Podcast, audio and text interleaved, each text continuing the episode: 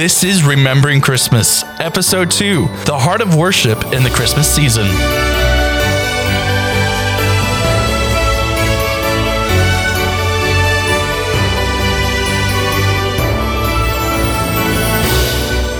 Merry Christmas and welcome to Remembering Christmas, this special McGregor podcast brought to you on Thursdays in December. I'm Danielle Flood. I'm the co host here today, and here with me is Pastor Mark Bricker.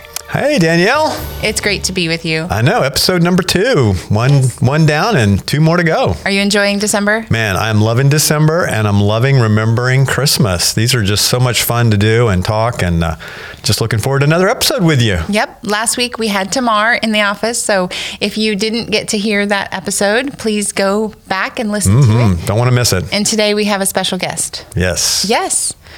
Hello. Who is this strange bearded man in our studio? Welcome, Nathan Bottomley, to the Oh, it's podcast Nathan. today. Didn't rec- recognize you with all the flannel on. Uh, Yeah, yes. Surpri- this is what I look like in Canada all the time. There you go. Remember the Canadian look. Just bring it out for the month. Did you even bring much of that down here from Florida with you? It sits in my closet. Okay. You can't you can't wear flannels when it's 100 degrees. no, no. Oh, man. I don't even own any. It's one of those things. I stare at them sadly every morning. Thinking maybe we'll go back to visit uh, Canada someday. And Yeah, or or maybe Florida will give me weather enough to wear it once. yeah, one day, once a year. Once That's a year. awesome. Yeah. Well, this week's episode is all about worship in the Christmas season and how we can do that in the context of our church family and our home family. And we're really glad to have you here. I'm glad to be here. Yeah. And I think I know you the least, so it's going to be fun to get to know you some more. Oh yes. We have some questions for you. Sure. This is a Christmas, um, you know, would you rather? Oh boy. Oh, I boy, know. that's So don't overthink it. Sure. Yeah. But would you rather receive a gift card or an actual present? Uh, it depends on how much of a hand I had in this actual present. Oh, yeah. I'm the gift card. Don't card person. overthink. a Okay, gift, card. All right, right. Drink hot cocoa or hot apple cider? Oh, hot chocolate all day long. Okay. Spend Christmas in the mountains or on the beach? Mountains with snow. Okay.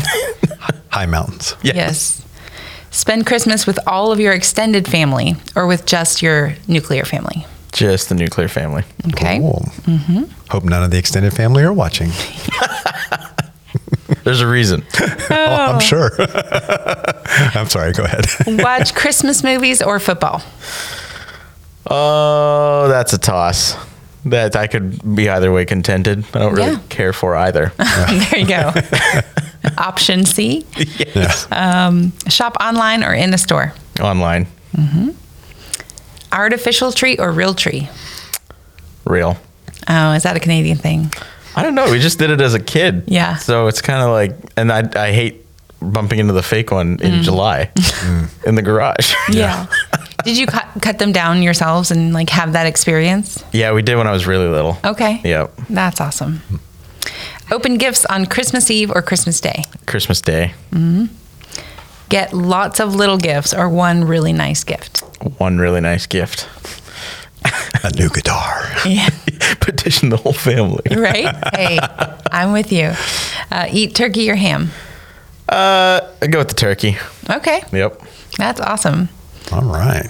Well, um, you have you're involved in our worship ministry, obviously, very much, and there is a uh, a special service coming up that we wanted to let folks know about, and it's actually when I say special service, we do it every year. It's our Christmas Eve service. Yep. But it's a little unique this year because it falls on a Sunday.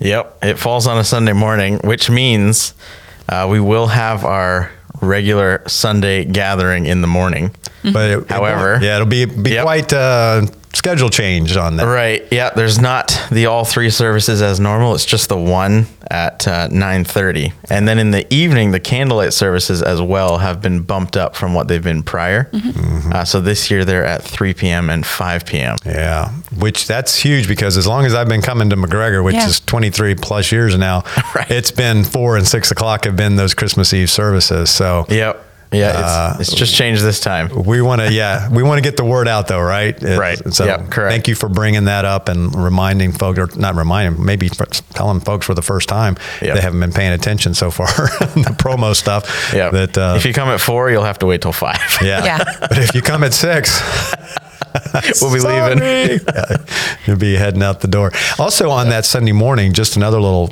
side note: we do have, like you said, the one service at nine thirty, Yep. but no life groups that Sunday. Correct. So that's you know a little bit another unique thing that's happening. So a little different when it falls on Christmas Eve. So Yeah, it will be, but it should be exciting. yeah, Looking All right. forward to it. All right, wanted to jump in there. Go back, Daniel. I'll let you uh, problem. keep, keep asking him, grilling him questions. Get to know this uh, this this Canadian worship leader. Oh yes. Yeah. so tell us two things the listeners may not know about you yet. Sure. Uh, everyone picks on my Canadianness, so I kind of I kind of use that as a given. Uh, but I do tell people I grew up in the woods, like north of Toronto. Everyone seems to know where Toronto is. So go two hours north of Toronto, where nobody knows where it is. That's where I grew up.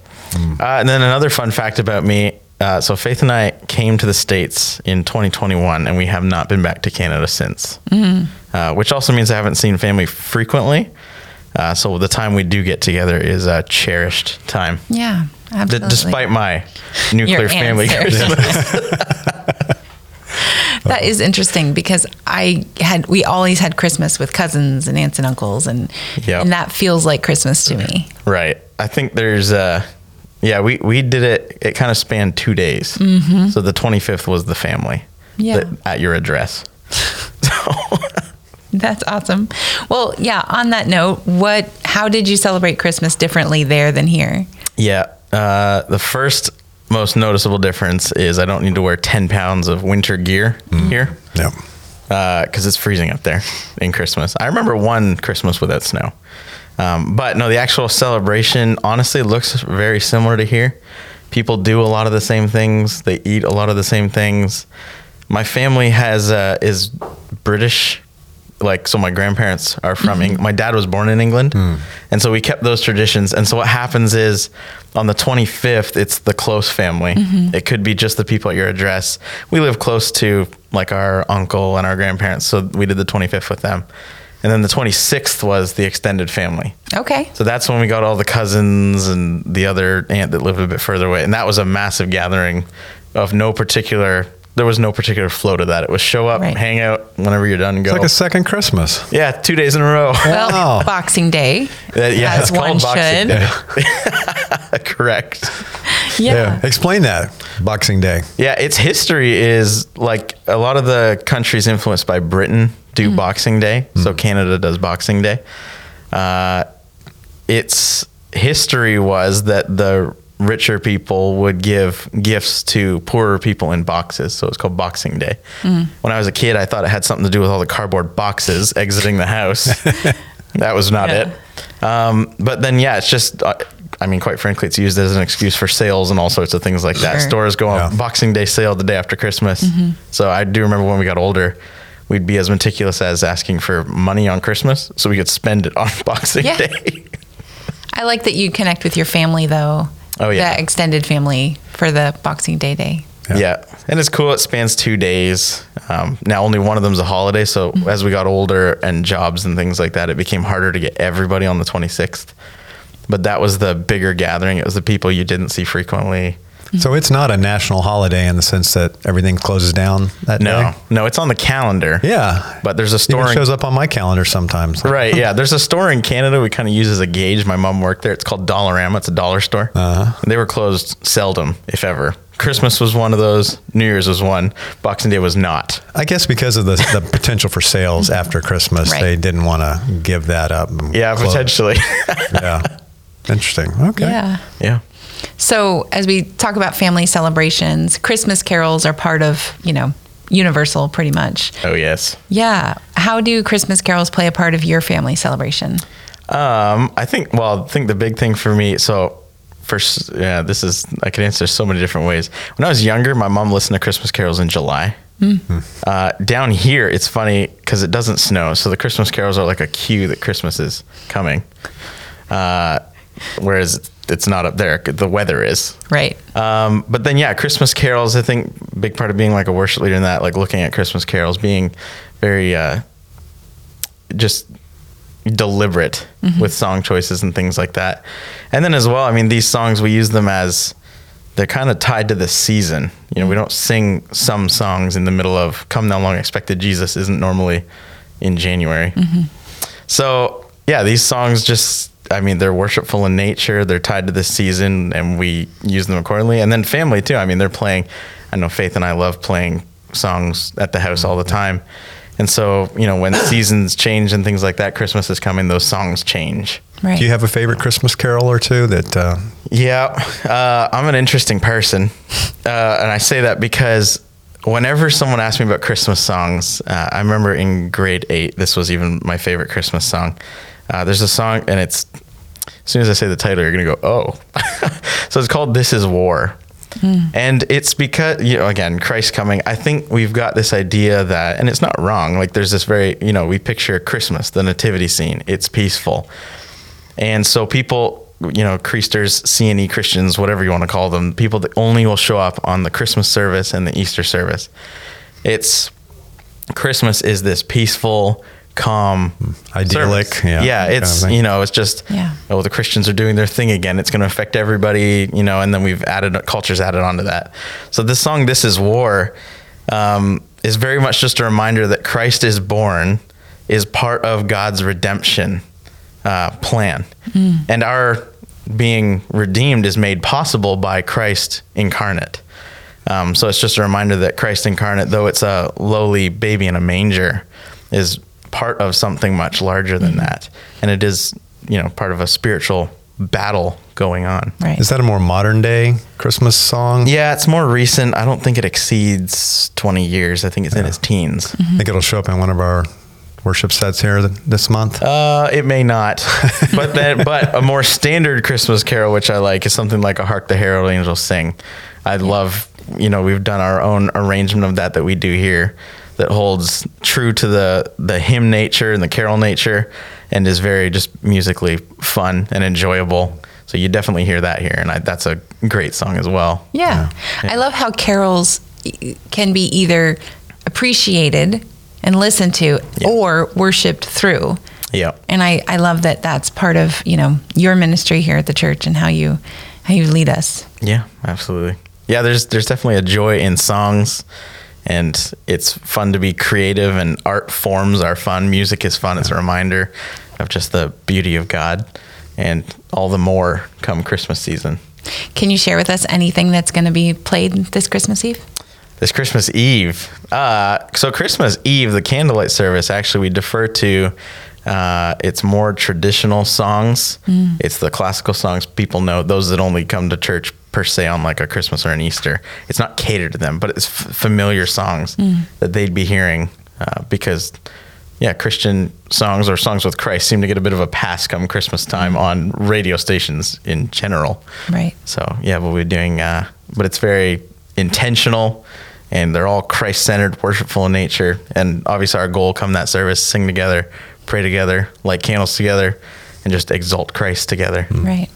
And that's the challenge for this week is we want you to encourage you as a listener and your family to worship Christ together at this Christmas time. Do either of you have any suggestions, ways that, that you're planning to do that this week?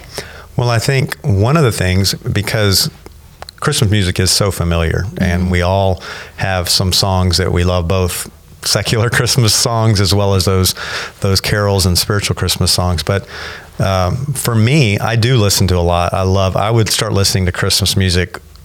You know, not in July, but I, I do like I would listen to it early November. Yeah. If my wife would let me at least play it in the house, I have to do it through the, the AirPods. Um, but that it really is. A, there are certain songs that are truly worshipful, and whether you're doing it as an individual, listening to something, or as a family, um, being intentional and taking advantage of some songs that we don't get to sing, but yet we're still very familiar, so they can almost, in some ways, have a freshness about them, a newness, because it's been, you know, 11 months since we have sung some of these songs, and so focusing on that and the words, uh, I think outside of even walking in and being a part of a worship service, we can have an attitude of worship as an individual as a follower of Christ and as a family, I think that's a, a great way to do that. Yep. Yeah.